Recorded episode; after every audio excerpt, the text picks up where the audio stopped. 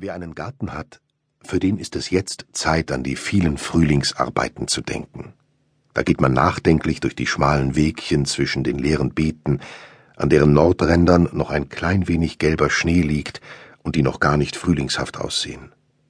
Auf den Wiesen, an Bachrändern und am Saume der warmen, steilen Weingärten treibt aber schon mancherlei grünes Leben.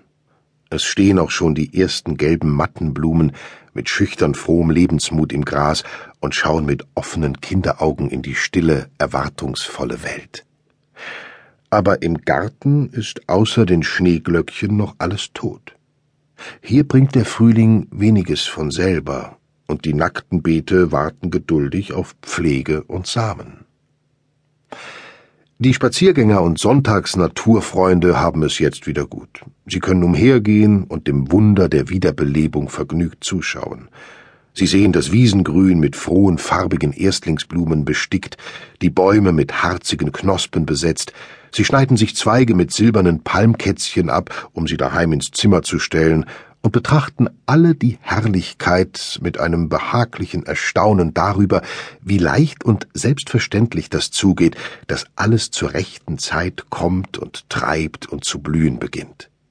Sie haben wohl Gedanken, aber keinerlei Sorgen dabei, da sie nur das Gegenwärtige sehen und weder Nachtfröste noch Engerlinge noch Mäuse noch anderen Schaden zu fürchten brauchen.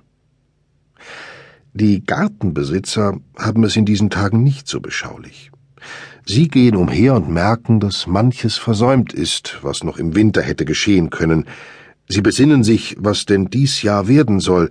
Sie betrachten mit Sorge die Beete und Bäume, die sich im vorigen Jahr schlecht gehalten haben, überzählen ihre Vorräte an Samen und Knollen, untersuchen auch das Gartenwerkzeug, finden den Spatenstiel abgebrochen und die Baumschere verrostet. Natürlich geht es nicht allen so. Die Berufsgärtner haben ihre Gedanken auch den ganzen Winter über bei der Arbeit gehabt, und auch manche emsige Liebhaber und kluge Hausfrauen zeigen sich in allem wohl gerüstet.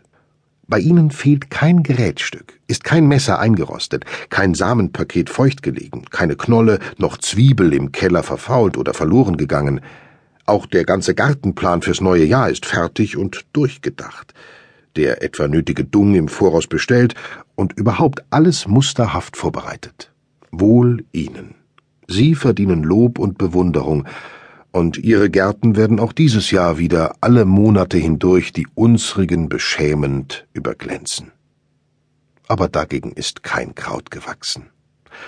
Wir anderen, wir Dilettanten und Faulpelze, wir Träumer und Winterschläfer, sehen uns eben wieder einmal vom Frühling überrascht und betrachten mit Bestürzung, was alles die fleißigeren Nachbarn schon getan haben, während wir ahnungslos in angenehmen Winterträumen lebten.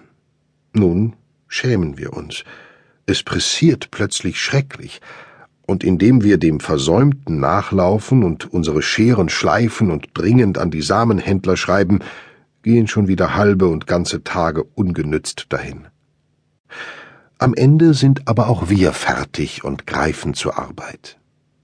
Die ist nun in den ersten Tagen zwar wieder wie immer ahnungsvoll beglückend und erregend, aber auch schwer, und während der erste Schweiß des Jahres an der Stirn quillt und die Stiefel im weichen, schweren Boden einsinken und die Hände am Spatenstiel zu schwellen und weh zu tun beginnen, will uns schon die harmlose, zarte Märzensonne fast ein wenig zu warm vorkommen, Müde und mit schmerzendem Rücken kehren wir nach ein paar sauren Stunden ins Haus zurück, wo uns die Ofenwärme ganz wunderlich fremd und komisch anmutet, und sitzen den Abend bei Lampenlicht über unserem Gartenbuch, das so viele verlockende Dinge und Kapitel enthält, aber auch von so vielen herben und unlustigen Arbeiten erzählt. Immerhin, die Natur ist gütig und es wird am Ende auch im Garten des Bequemen ein Beet voll Spinat, ein Beet voll Lattich, ein wenig Obst und zur Augenweide ein fröhlicher Sommerflor gedeihen. Beim ersten mühsamen Umgraben des Bodens erscheinen Engerlinge, Käfer, Larven und Gespinste, die wir mit frohem Grimm vertilgen. In vertraulicher Nähe aber singt die Amsel und plaudern die Meisen. Die Sträucher und Bäume haben gut überwintert, Ihre braunen Knospen lachen fett und verheißungsvoll, die Rosenstämmlein wanken leise im Winde und nicken in Träumen zu.